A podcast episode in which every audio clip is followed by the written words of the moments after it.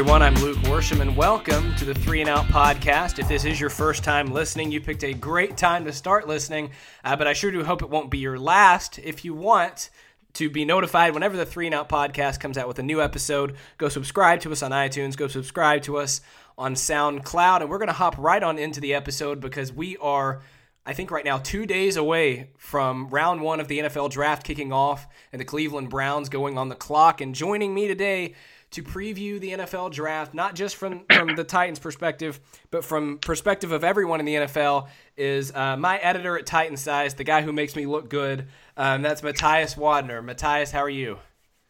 I'm good. Uh, thank you for that shout out. I, you definitely uh, do well by yourself in the writing. I really don't do much, but I appreciate that uh, I'm ready, and um, I'm looking forward to talking about the draft. Before we start actually talking about prospects, I want to ask if you kind of agree with me on this.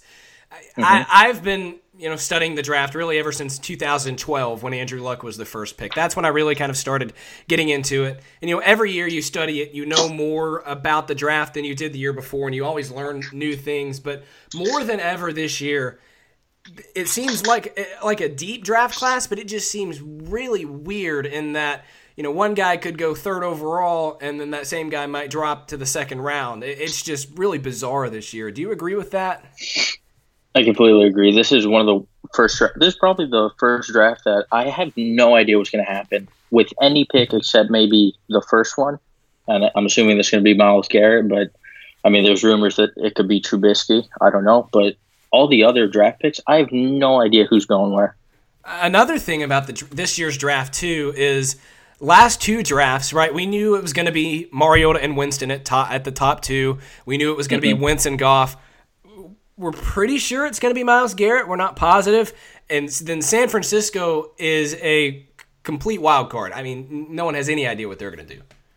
No, we really don't know. And apparently, they're also trying to trade down. Apparently, everyone in the top 10 is trying to trade down.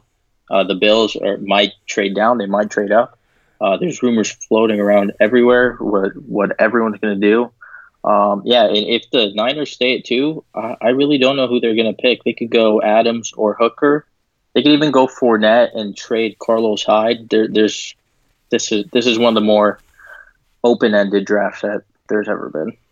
I, before, real quick before we before we start talking about prospects, one last point, and that's if someone because I've heard the same things about San Francisco potentially trading down. If they do trade down, who would be trading up, and and to get who exactly? Because I mean, I, in my opinion, if someone is trading up to who or to two, it better be Jonathan Allen, Malik Hooker, and not a quarterback.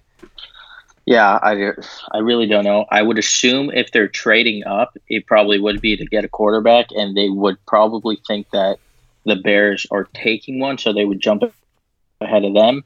I don't. I don't think they someone would trade up for Jonathan Allen or Hooker.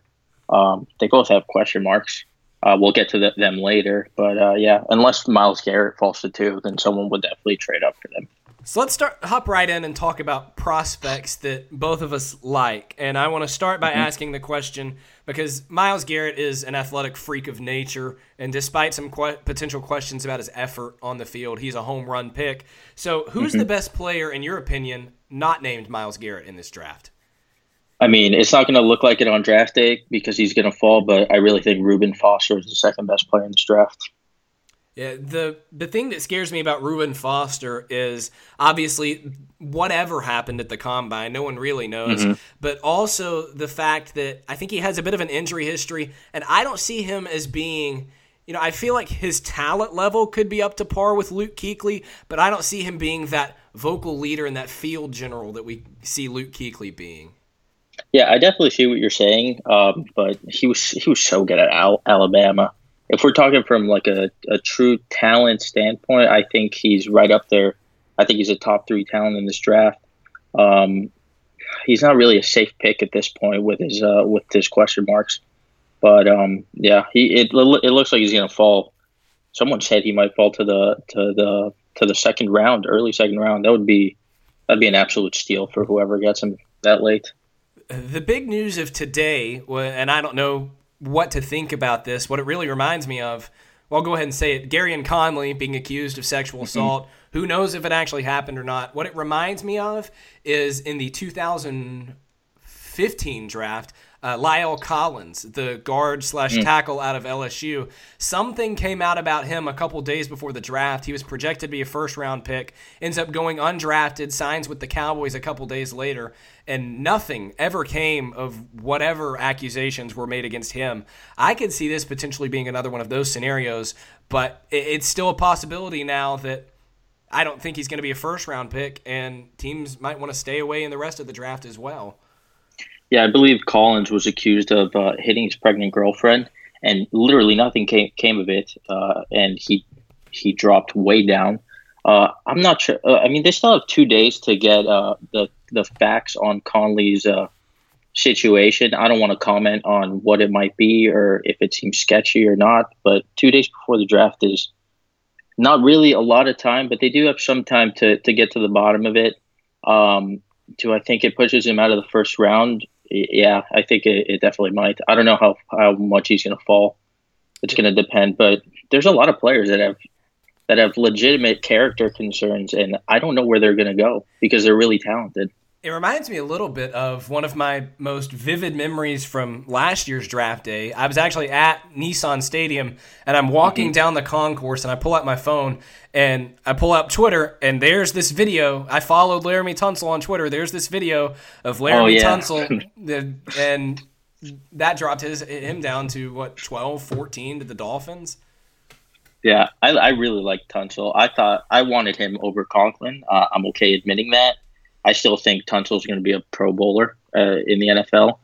Um, but yeah, that that video came out literally the day of the draft, and it's him hit with a gas mask. It, it, was, it was terrible. Someone was clearly out to get him. He didn't fall as far as um, as these guys might, but yeah, it was a pretty substantial slide because he was he was expected to be the number one pick.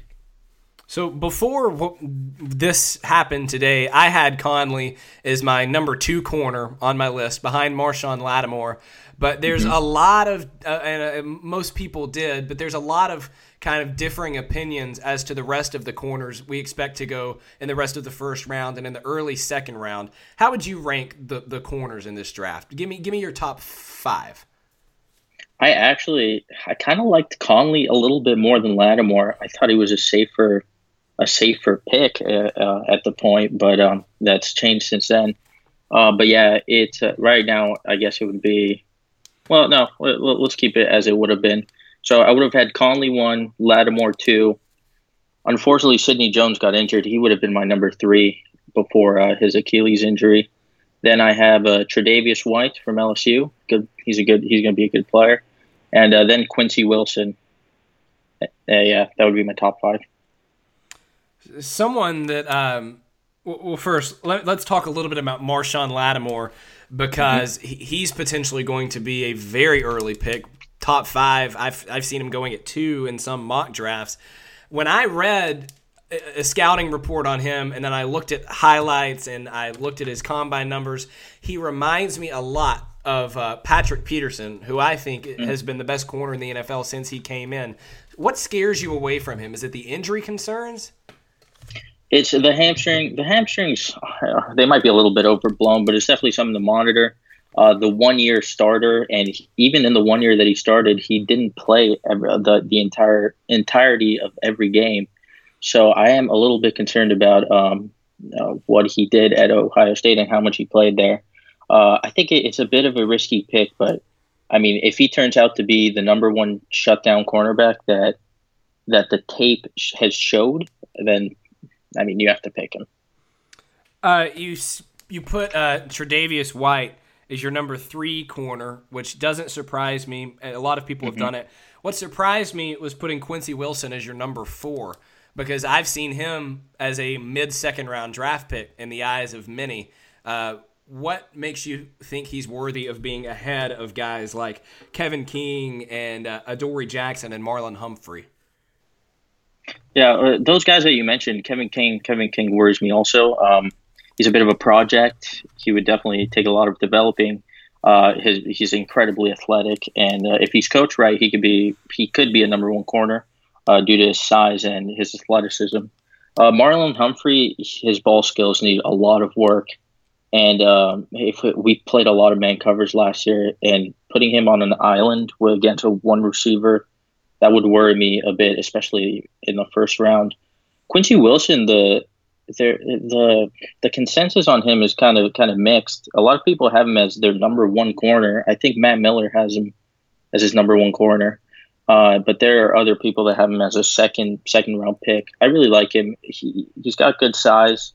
Um, he's a pretty good athlete, definitely better athlete than his teammate Teez Tabor, who was terrible at the combine. That was that was really bad. But yeah, I really like Wilson. I think he profiles as a as a fringe cornerback one uh, at the next level. He has all the potential skills to to to do it. Seemingly every year, the week of the draft, a name is thrown out that not really anybody outside of the guys like like a Matt Miller or a, a Mel Kiper who do this stuff for a living have heard of.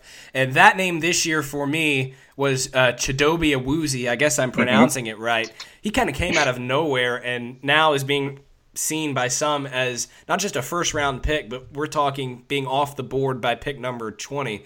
Uh, had you heard of him? When did you first hear about him as a prospect? Because the first time I heard his name was like last Thursday or something like that. It's funny actually because uh, I started doing like those mock drafts on FanSpeak like in January or so, and I would always take Awuzie in the with one of the third round picks, and I thought that was like that was fine. That, that was a good pick. But now he's he's being considered in the top twenty, possibly eighteen to the Titans. I saw that. Um, that's a little rich. I don't I don't know if he's that good. Uh, he can play the slot as well as play outside, so there's good versatility but I'm not sure he profiles as a top 20 talent in this draft. That's a little it's a little high for me. When I did my little personal evaluation of him, I wrote down in my notes that I have right in front of me that I think he'd be better at safety because as I read about mm. him, I hear I see good zone instincts. I hear he's a good tackler. I hear that he's smart and he plays the game well with his eyes. That screams safety to me. That doesn't really scream a corner that's going to take away a receiver. Yeah, it's interesting. There's a lot of cornerbacks in this draft that a lot of people prefer safety. Uh, you prefer Woozy at safety. Dory Jackson, a lot of people think he translates better to safety. Cameron Sutton can play safety as well. Um, yeah, there's a lot of uh, Desmond King also. He might not have the the cornerback skills to be a cornerback, and he might move to safety at the next level also. So, yeah, there's a lot of versatility in this draft. I'm not sure which cornerbacks will end up safeties, but there's a lot that whose skills translate better to that position. I'm glad you mentioned um, Cameron Sutton because I want to talk about him for a second while we're still on the cornerbacks. I have him down as a potential day one starter as a nickel cornerback, which uh, these days nickel corner is becoming a pretty specialized position. I think he, especially because of his value as a kick returner and punt returner, has incredible value on day two, potentially even being a third round option. I love Cameron Sutton. So does Will, our other editor at TitanSized. He, he he's just a total package. Honestly, at the position, he might not be as gifted, I guess, as Marshon Lattimore or Gareon Conley, but he's so versatile. And you mentioned that the the return ability.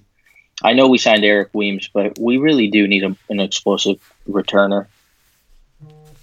Uh, so now I want to talk about risers in, in the draft? Who's someone that, since this whole process kicked off really before the combine in early February, that you weren't huge on at first, but they did something or you saw something that made you go, you know, wow, this guy might be a, worthy of a top 10 pick, something like that? There's a couple people that have risen in the big media world, I guess. Uh, we already mentioned them, Awuzie and Kevin King. They've completely skyrocketed up draft boards. So is uh, Obi Melifonwu from from UConn. Uh, Lattimore actually, when the process started, he was thought of more as like a second, second to third round pick, and now he's considered a top five player.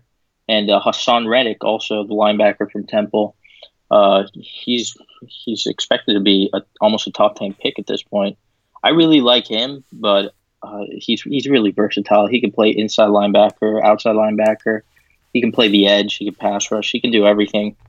But yeah, I would have liked him at the 18 pick. Maybe I I think he would have been a a good pick there. But uh, we do have more pressing needs. So we'll see what happens. During this whole process, you see prospects, and, and every single prospect, it seems, has a negative. It's been rare that I've seen a prospect that didn't really have a negative. Mm-hmm. The, there's one guy this whole process who he hasn't really had a negative. He, he did everything at the combine right. His interviews were good. He, he he's well skilled and well versed in, in playing his position, and that's OJ Howard of Alabama, who at the start of all this was seen as a late first, early second round pick, and now mm-hmm. we're hearing potentially comes off the board top five.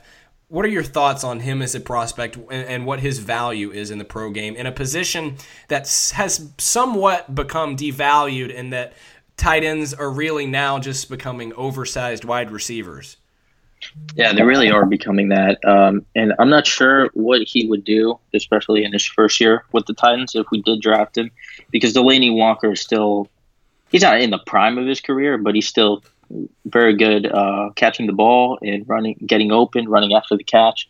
So I'm not sure Howard would have the receiving uh, effect that we might expect from him. But I think he would be a, a great tight end too. Uh, would I pick him top five? I, I, I don't think I would. Uh, I am a little concerned about his college production. Uh, I can't remember the stats, but uh, a lot of his production came in two games against Clemson. Uh, they were big games. They were the national championship games, which is good.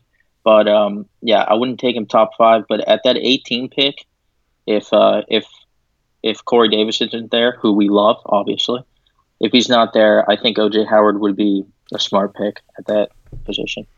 I want to talk a second about the running backs in, in this draft class because there's not a ton of debate as to who's at the top, that being Leonard Fournette. There's a little bit of, you know, where's Christian McCaffrey going to go? Where's where's Dalvin Cook going to go? Where's Alvin Kamara and all these guys? As I look at these running backs, oddly enough, the one guy that I like more than anyone else on the field is Joe Mixon. And he, to me, watching him play reminds me of watching a faster version of DeMarco Murray because he's very quick in and out of his cuts. He, he can lower the shoulder, but he also has top end speed and he can catch out of the backfield. So let's pretend that we're in a perfect world and Joe Mixon had never committed domestic abuse. Would he be your number one running back? Uh, oof, that's a tough one. I think he would be my number two. Uh, I still I think Dalvin Cook's the best running back in this draft. Uh, I've said that for a while now. Uh, he still is in my book. Uh, but Mixon Mixon is so good. He was so good at Oklahoma. Uh, some of the catches he made out of the backfield uh, on like on streak routes out of the backfield, it was it was unbelievable. he's a great runner. He actually profiles similarly to Le'Veon Bell. I'm not sure he's gonna uh, become the type of runner that Bell is because he's Bell is so patient and such a smart runner. But yeah, Mixon, Mixon would be a top 15 player in this draft if it wasn't for the character uh, concerns. I'm curious as to why you have. I mean, he's obviously a great running back, but why you have Dalvin Cook ahead of a Christian McCaffrey and a Leonard Fournette? I mean, I might be a little biased because uh, I went to the University of Miami and I watched Dalvin Cook destroy my team for three years. He absolutely eviscerated us every time he played. But um, yeah, he's he's just such a good running back. He can do every single thing that you ask of a running back. He has great lateral agility, great top end speed. If you actually watch, uh, maybe the his forty yard dash wasn't that great, but he does have great top end speed. Um, fantastic smooth catcher out of the backfield. And when he gets those uh, swing routes out of the backfield, he can take it all the way every single time he touches it. Where do you think Dalvin Cook and Christian McCaffrey, two guys who are seen as those kind of do it all running backs, where do you think they end up going in the draft? Well, Cook is going to fall because of character concerns. Apparently, I'm not sure. I haven't really read what his what those concerns are, but um, yeah, he's going to fall to like back end of round one, maybe top of round two, I think. And uh, the rumors right now are that McCaffrey is going to go top 10, possibly number eight to the Panthers. Um, that's really high, but he's really good also. He's so smooth out of out of the backfield, and he's perfect for the modern NFL. I have your uh, Dalvin Cook uh, character concerns in front of me right mm-hmm. now. In June 2014, he received a citation for uh, shooting a car window with a BB gun that left the windows broken. Uh, he received a fine of $550 from the Tallahassee Animal Services Department after he chained three pit bull puppies together by the neck. And he was arrested in July 2015 on battery charges after being accused of hitting a woman at a bar in Tallahassee. Those were yeah, that that'll do him. it. That'll do it. Um, so before we move on to kind of talking about negatives, um, you mentioned I asked who your favorite player was, not named Myles Garrett, and could you refresh me the answer you gave? It was uh, Reuben Foster. Reuben Foster, that's right. Other than Reuben Foster, give me one other favorite player. I love Jamal Adams. I really do. I know people are concerned about his uh, value at the next level because he's a strong safety, but he's not just a strong safety. He, get, he he's really good at man coverage, and I think with Dick LeBeau coaching him, he can easily play both free safety and strong safety. And with Kev, Kevin Byard as his partner, I think those two could be intercha- interchangeable in in any scheme or defense that we play. That's kind of interesting because now, as we move on to kind of talking about negatives in the draft, I had him listed as potentially one of the more overrated prospects in the draft. I'm gonna give. I'll, there you go. I'll give you. I'll give you my two cents worth, and you kind of hit on it. Mm-hmm. I, I see him as an in the box safety, and I've heard the comparisons to Sean Taylor, and I've heard the comparisons to Troy Polamalu. I don't think he's as athletic as those two guys were in their primes and that's what's kind of drawing me away from him. I think he I don't think he'll necessarily be limited to just being an in the box safety like the Titans would expect Jonathan Cyprien to be. But I hmm. don't see him I, I see him as having first round value, but I don't see him having top five value. Do you think Hooker has top five value? Hooker is my number one safety, and I think he could be mm-hmm. the next Ed Reed, Earl Thomas type of player. Yeah, Hooker and Adams are like they're one A and one B for me. If we go either at number five, honestly, I'm okay with that. Um, yeah, you kind of hit the nail on the head. Hooker's so good in uh, in coverage. He has so much range. It's it's unbelievable. So I'm gonna ask you who you think the most overrated prospect in this draft is. I think Adams is slightly overrated. I don't think it's you know an, anything outrageous that he's gonna go in the top five or the top ten. The guy I think is the most overrated prospect in this draft, without question.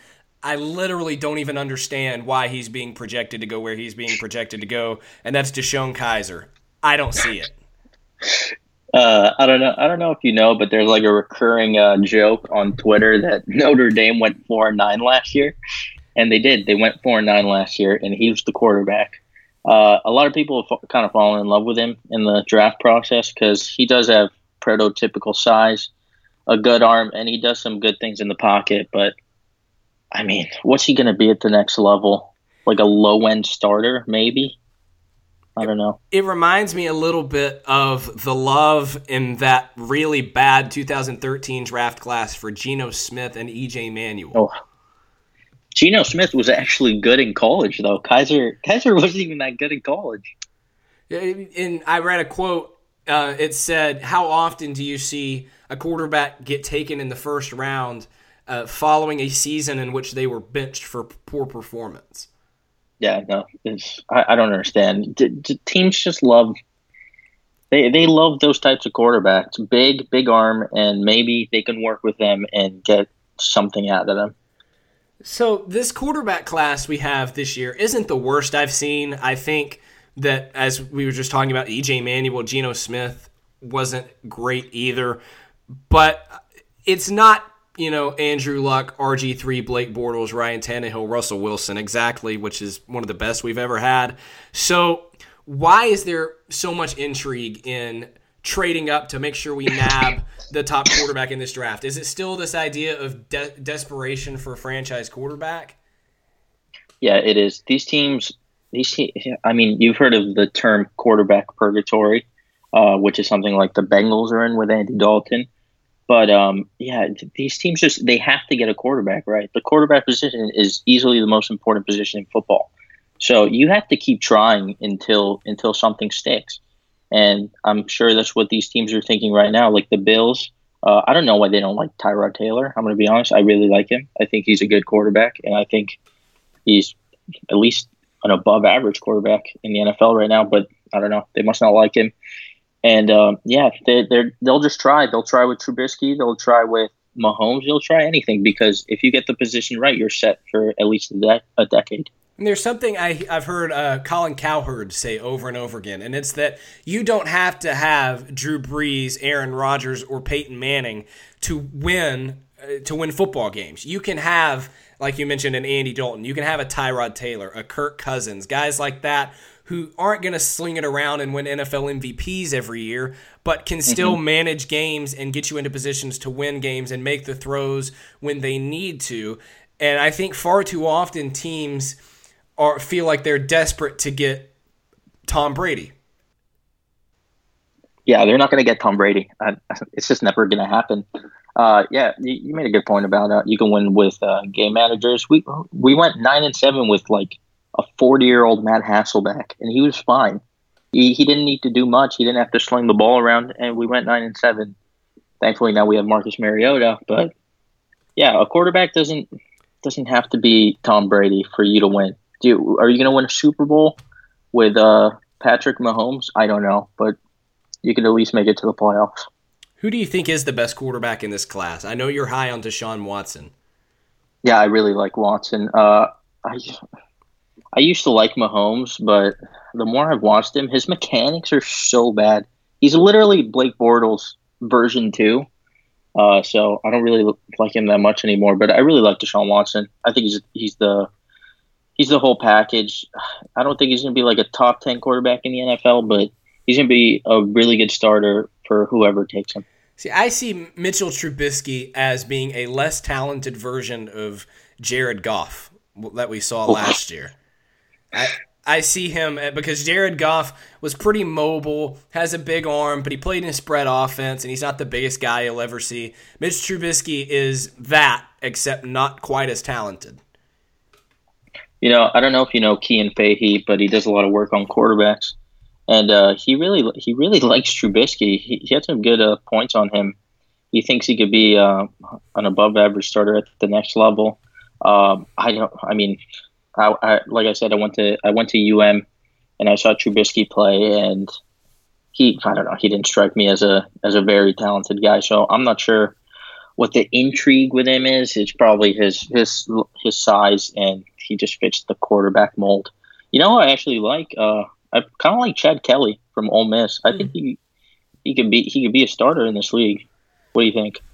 I I want to go back and talk about Mahomes. Uh, mm-hmm. You we, we, you just mentioned his mechanics are really bad, and everyone talks about he has great potential. He has outstanding upside. He has the huge army. He he's pretty mobile. So you know someone's going to draft him and give him a year or two to kind of get into the game and and work on his mechanics. That I hate that because you hear that every single year. That's what we heard with Blake Bortles. That's what we heard with Geno Smith when he was drafted. That's what we've heard with mm-hmm. so many of these first round quarterbacks, and it never ends up happening there's no one has any patience with quarterbacks. And so I don't understand why you take Patrick Mahomes and convince yourself that you're going to develop him when in reality, let's say you're the Texans and you take Patrick Mahomes, when in reality, after you lose to Jacksonville in week three, you freak out and throw him into the lineup, and then he doesn't do what you expected him to do because in reality you, you didn't do what you dra- it's just such a mess and i don't understand why teams do that. I think the only way a team can draft mahomes is if they have new leadership or a new coach in place where they have time to let him develop. But a team like the bears i i, I wouldn't see them taking him. I mean they just signed Matt, mike glennon for like 40 million a year and john fox is like pretty much on the hot seat. So is their gm ryan pace the Texans are interesting. I have no idea what they're going to do. I'm, I think they're going to draft a quarterback. I don't know who it's going to be, uh, but Bill O'Brien is just going to keep trying until he finds someone that he can work with. And I, I've heard the Browns like Mitch Trubisky, and I don't know if they've sold themselves on him because they feel desperate for a quarterback or if they really do like him.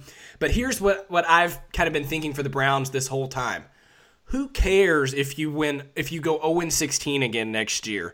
And, and, what you need to do is if you're not totally in love with Mitch Trubisky, take best player available at say it's say they don't say they go Myles Garrett at, at one, stay at 12, take the best player available, take another best player available with the first pick of the second round. Let Brock Osweiler play because he's not that bad. I mean, he was bad with the Texans last year. And wait until you finally do find someone that you fall in love with. Yeah, they could do that. They could also let Cody Kessler see what he has see what he has to offer. He really wasn't that bad last year. Uh, he did. He showed some good things. Uh, kind of lit up the Titans in, in that game, which was a little bit surprising. But well, well, we had a bad pass defense. Uh, yeah, no, I agree. I, I I'm not. I haven't looked at next year's quarterback draft, but quarterback class. But I'm sure it's a little bit better. If I'm the Browns, I just I just pick. I just get the best players because their talent level right now is is at that the bottom. Roster was so bad. the worst I've ever seen last year. I can't believe they won a game. That was shocking. My gosh. But and and with all due respect, Mitch Trubisky is not going to come in and be the savior if he's playing with mediocre talent at wide receiver and Isaiah Crowell in the backfield, and then you turn to that defense and it's a bunch of thirty-year-old has-beens. Yeah, I agree.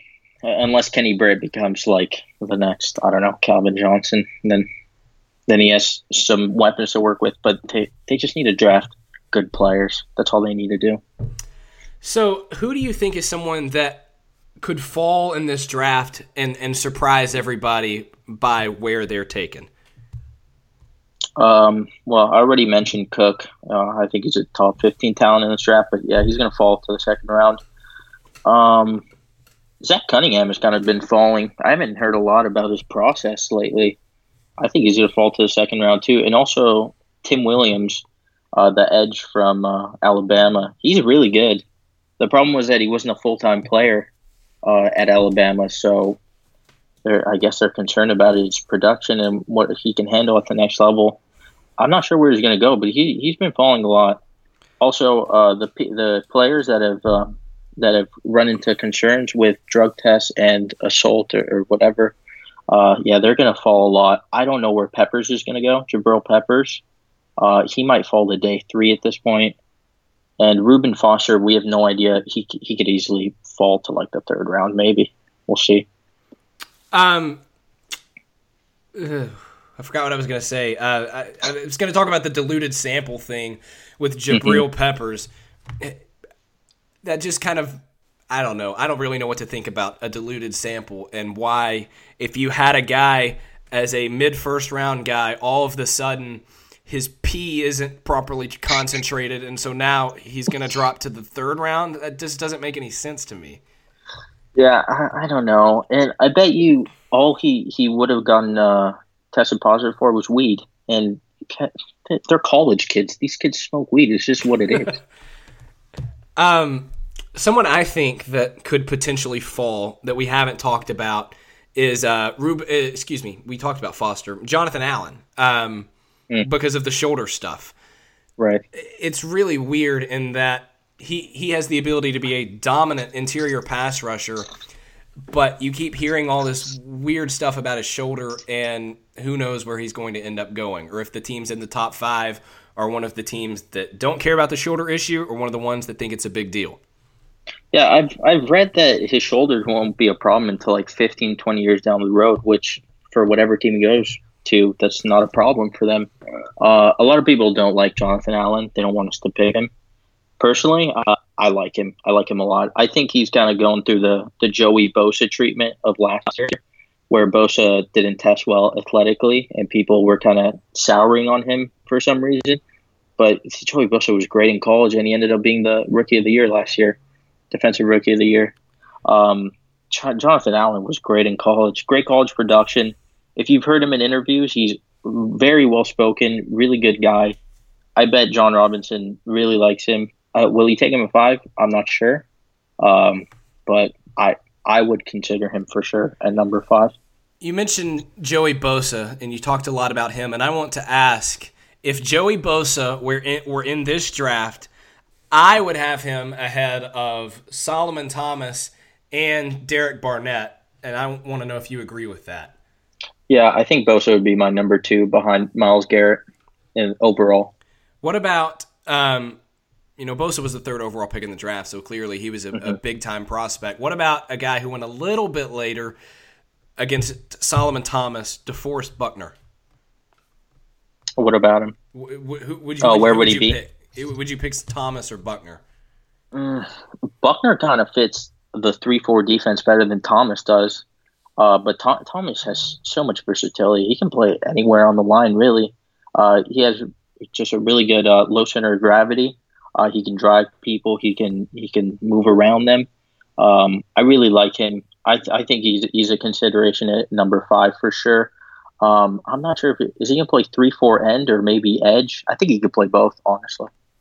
So let's talk about the Titans now. Let's move in and talk all Titans. If you're Jon Robinson and you're on the clock, what do you do? And and, well, and you can say re, give a reasonable trade that you would take too. Yeah, of course I would trade down. I mean, this this class is so talented, and I'm really not like specifically sold on any any player at number five. I could go a couple different ways, but uh, I think some of them could even fall to like ten or twelve, which would be the the prime uh, trade positions. Um, if you're asking me to cook up a trade, yeah, it would be with the Bills or the Browns. Uh, the easy one is the Browns moving eh, us moving down to twelve, and us getting thirty three, or maybe us getting forty two and an additional pick. Um, I'm not sure which one I would take. I think twelve. Uh, I mentioned this uh, a couple days ago. Twelve seems like the prime position if you want to take Corey Davis, because the teams after twelve until eighteen, those are the teams that would actually draft him and that really want him. Uh, teams like the Cardinals, the Eagles, the Ravens, those teams need wide receivers, and they could easily take him. So if they really want Davis, I don't know if they do. Honestly, uh, we've heard a lot about Mike them liking Mike Williams. I don't know, but uh, yeah, if, if I wanted Davis, I would trade down to twelve and scoop him up there. My ideal scenario is that if you like Marshon Lattimore and you, and you think he can be the number one corner for, for years to come, you take him at five. If you don't feel that way about him, you trade down with Cleveland if that's a possibility, and you get that first pick of the second round because in recent years, and this year especially, you mentioned Zach Cunningham, potentially Jabrill Peppers, Reuben Foster, mm-hmm. guys that a lot of people have mid first round grades on could surprisingly fall to that second round. And if you have kind of first pickings, if you will, that's huge. And you could even work another trade after that if someone says, Whoa, Reuben Foster's still there. I mean, you can trade down, and there's just kind of infinite possibilities with that first pick of the second round. And pick number 12 versus pick number 5 isn't that huge of a difference. At pick number 12, you're probably still going to have your choice of Ross, Davis, or Williams. And at 18, you can go get a cornerback, Kevin King, for instance. Yeah, I completely agree. I think some of the guys that we're considering at five are actually going to fall down to 12. So some of those guys that you would take at five might be there at 12 if you trade down. And if you trade down and get that number 33 pick, 12, 18, and 33, that's that's three first round picks essentially. That's that's huge. That's a, a, a, a franchise changing draft class if you draft right. And if you don't draft a Kevin Dodd in the second round. I had to, I'm sorry. that that pick kind of surprised me when they did that. I honestly thought yeah. and kind of still wish they had taken Myles Jack with that pick. Yeah, I, I, I really wanted it. I don't know why why they didn't take him. I guess the knees the knees were a concern. I don't know. So if you if you do stay at five and you're Jon Robinson, uh, who do you take at five? Assuming let's let's say that uh, the first pick is Myles Garrett, uh, the second pick is Mitch Trubisky the third pick is Jamal Adams, and the fourth pick is Jonathan Allen. Where where do you go at five? I think I would be between. I, I don't know if I would take Corey Davis at five. I probably would. I don't think it's a reach, but I'd probably be between Hooker and Davis if it if it came to that. I, I don't. I don't know. I don't. I don't really think I want Lattimore at number five. He scares me a little bit too much. I'm someone that I like Corey Davis, but I'm not as high as you. And you mentioned Will, our other editor, mm-hmm. earlier. I'm not as high as you two are on him. What do you two see in him? God, he's just a complete package at the receiver position. He gets open.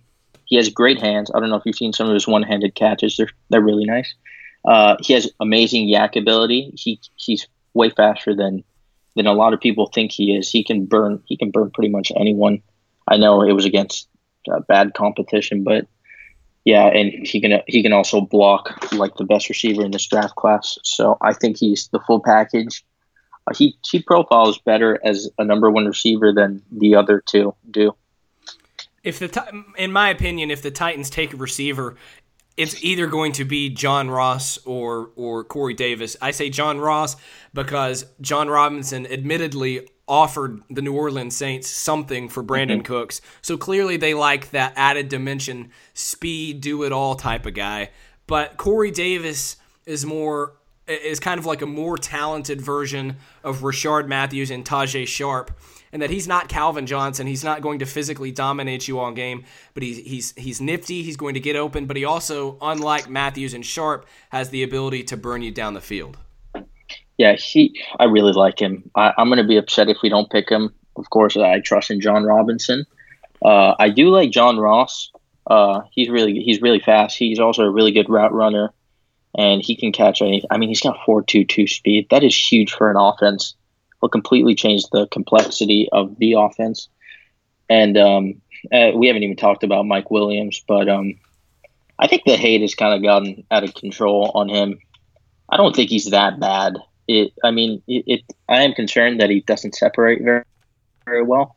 Uh, but I mean, if he can be a little like an Anquan Boldin type uh, with the way he he plucks balls out of the air and takes it from defenders, then that's fine at number 18. And I think Mike Williams is going to be a terrific receiver in the NFL. I don't think he would be a terrific receiver with the Titans just because of mm-hmm. what they expect of their wide receivers. Because what they look, what the Titans look for the, for in their wide receivers, I've heard Mularkey say it all year. We've heard Terry Robiskie say it all year. It, it's precision and it's separation. Can you get open? No, be where you're supposed to be, so that Marcus can can throw you the ball on time. And it's all about timing. And Mike Williams is not a timing guy.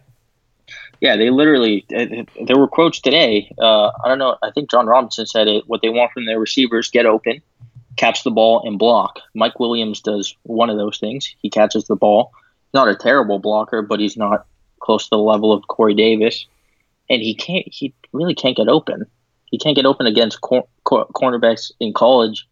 I can't even imagine quarterbacks in the NFL how much separation he's possibly going to get. So, um, I did a piece this week um, about the Titans' five biggest needs, and I had them at corner, kick returner, a coverage linebacker, a wide receiver that can get vertical, and, and a speedy pass rusher. Which of those needs do you think is the most urgent for them to address? I I think it's wide receiver, just because our receivers right now are Rishard Matthews, Tajae Sharpe, and um, Harry Douglas. What's the other? Harry. Oh my god, that's why I couldn't remember. oh, Harry, he's still on the team. All right. Anyway, yeah, I think I think we need a wide receiver one.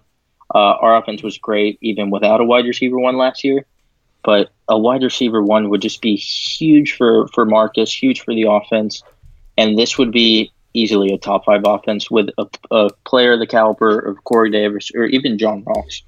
Didn't Ruston Webster give uh, uh, Harry Douglas like a three-year, fifteen million dollar contract? Oh yeah, yes he did. Oh my gosh, horrible.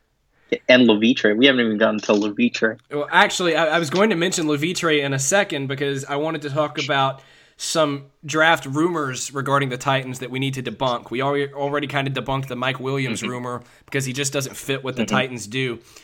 Jason Wolfe, who if the Titans end up taking uh, uh, Forrest Lamp. I will, I will promise that Jason oh. Wolfe will be on the podcast next week, and I will be asking him where on earth he came up with that. Forrest Lamp is Andy Levitre. He's not Zack Martin. I don't. I don't get it. Why would we take a guard, a guard, which would be a slight upgrade over Kline or Quinton Spain, at number eighteen when we have when we have a huge need at cornerback and wide receiver. I understand. There, there's a difference between taking the best player available and just being weird. And I think that would be just weird if you take Forrest Lamp. And and I and I, I, think they also like Sebastian Tretola, their sixth round pick last year, who's supposedly mm-hmm. going to compete with Quinton Spain for the left guard spot. I, I still like Spain. I thought he was good last year. Kline kind of he, he, faded a little bit towards the end, uh, and I'll always hate him because he got beat on the on the play that Mariota got injured. Oh yeah, but I mean he he was fine. He was fine, and yeah, we Tretola is he, he's got some potential. There's no need to draft a guard. I mean, when you, to draft when you have line. when you have two bookend tackles that are, are, are true, you know, bookend tackles like Taylor Lewan, who got his fifth year option exercise today, and Jack Conklin, and you have a guy in the middle like Ben Jones, who he's not Travis Frederick, but he's a a very good run blocker and, and can run protections and everything. You don't mm-hmm. need all pro guards when you have that set up everywhere else. Yeah, this is this is like the first year that we actually don't need to invest in offensive line. And if we do it, I'm going to be upset because this this this class is so talented at the positions that we actually need. I actually heard uh, Paul Kuharsky talk about this on his radio show a couple months ago about how bad it got when Mike Mularkey was the interim coach for the offensive line. He said it got to the point where I asked him a question about the offensive line's performance, and in his response, he said, The guy that played right tackle for us today, I can't really remember his name at the moment. yeah, that sounds about right. It got it got so bad. That I was mean, really bad. The guy that played right tackle for us, I can't remember his name. I mean, it, I mean, I remember the days we it was uh Will Svitek. It was um, Mike Otto. Mike Otto, yeah, and there was someone else I think that a street free agent. Velasco? No, he was pretty good. Velasco, uh, yeah, Velasco was a good center for the Titans. So, um, who's a guy? Who do you think is the most overrated player in this draft?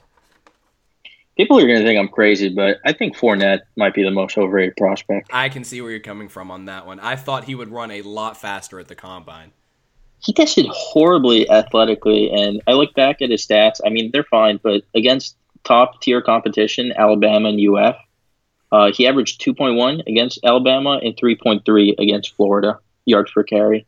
I mean, I don't know. I mean, he was he was injured. Uh, he did have an ankle injury, but in today's NFL, I don't think his style really really fits. I, I'm kind of hoping the the Jaguars take him. That'd be fun the, you know the Titans are so and Jon Robinson is so unpredictable that uh, you really don't know what they're going to do. They could take a guard, you never know. But I, there have through this whole process, I found two players that I'm going to go ahead and tell you there's zero chance become Tennessee Titans. Number one is uh, Obi Melifonwu, and number two is uh, Malik McDowell, the defensive tackle from uh, I can't remember where he comes from. But uh, Michigan State. Yeah, yeah, Michigan State. Uh, people love Melifonwu, right? He's six four. He ran well at the combine. He, he's Taylor Mays. Does yeah, that name is. ring a bell to you? Yeah. T- Taylor Mays, the safety who was literally too big to play safety. And they I, said uh, he might be a cornerback. Who Melifonwu or or yeah, they say they say he might translate better to cornerback, but I mean he's so big. I don't I don't know. And if know. if you take Melifonwu, you'd be taking him for the same reason that you took Haason Reddick in the first round, and that mm-hmm. they're very athletic, and you hope you can turn them into something that they just weren't in college. Right. I'm kind of interested in your thoughts about McDowell because I don't think he's. I think he's pretty good actually. Well, the reason I say Malik McDowell is. Uh, my number one source for the draft is I have this draft guide written by Nolan Nawrocki, and mm-hmm. and and under every pick he talks to a scout and, and asks them about or a scout from a team that has this as a position of need, and he talks to them about the player. And I'm going to read you a quote from what was said from the scout that talked to him about Malik McDowell. He says. Um, uh, Malik McDowell's interview was one of the most difficult to sit through. There was a lot of blame for everyone else. It was very self centered. It confirmed what you see on tape. He is a boomer bust guy. There is no one in between. There will be some coach pounding the table on draft day saying, I know I can change him, and it won't be us. Wow, that is bad. yeah, that's not a Jon Robinson guy. I, I, immediately just took him off. There's zero chance. I see him off, actually as like a less talented version of Austin Johnson in a way. Yeah, there. Also, Chris Wormley from Michigan in this draft is really good. Also, he's kind of similar to McDowell, and uh, he's going to go in the second round. Uh, he's just as good. There's a if we want a a, a three four DE, um, yeah, I mean, there's a couple in this draft that are pretty talented. You know, I don't. I see people saying that you know we need to take Jonathan Allen, and I like Jonathan Allen, but that's a position that you are really stacked at. You have a ton of depth. You have Jurrell Casey, who's a Pro Bowler. You have Daquan Jones. You have Karl Klug. And you have Austin Johnson, who was your second round draft pick last year, who wasn't anything spectacular as a rookie, but he got better every single week. I don't understand why you would want to add another player to that position group with the fifth pick of the draft. I mean, I guess Daquan Jones isn't isn't that great. He's solid. He's a solid player. I actually really like Austin Johnson. I think he's going to take a big step uh, in his second year. I liked a lot of the things he did in his first season. So uh, at the end of every episode of the Three and Out podcast, we do the actual Three and Out segment for which the show is named. When I uh, mm-hmm. give our guest three kind of rapid fire questions as we close out the show, and it is time for that segment. So question number one: Who is the most undervalued prospect in this draft and the biggest sleeper? Biggest sleeper in this draft. Carlos Henderson out of Louisiana Tech. He's a receiver, uh, very skilled, very smart, uh, very quick. He reminds me a little bit of Percy Harvin. He's also a great returner, and uh, in the third round, he's going to be an absolute steal for someone. I think that um, someone that hasn't gotten enough praise is Evan Engram, the tight end slash wide receiver from Ole Miss. He reminds mm-hmm. me less of a Jordan Reed, Ladarius Green type of tight end, and more. I, just keep seeing Demaryius Thomas in him as an X wide receiver. He, yeah, I, he's a really good receiver. I don't, I'm not sure if he can block that well, to be honest. But um, yeah, you can split that guy out wide, and he's not as he's not as stocky as Jordan Reed. He's a little bit skinnier. Question number two: Which prospect in this year's draft has the best chance like like Jack Conklin did last year of being an All Pro as a rookie? The best chance, I mean, I have to say Myles Garrett. Mm-hmm. He's just that good, and if he goes to the Browns, he's going to play every single snap, and you're going to see him post probably double-digit sack numbers. Finally, what we've talked about what what we would do if we were in that position, all of the all of the options.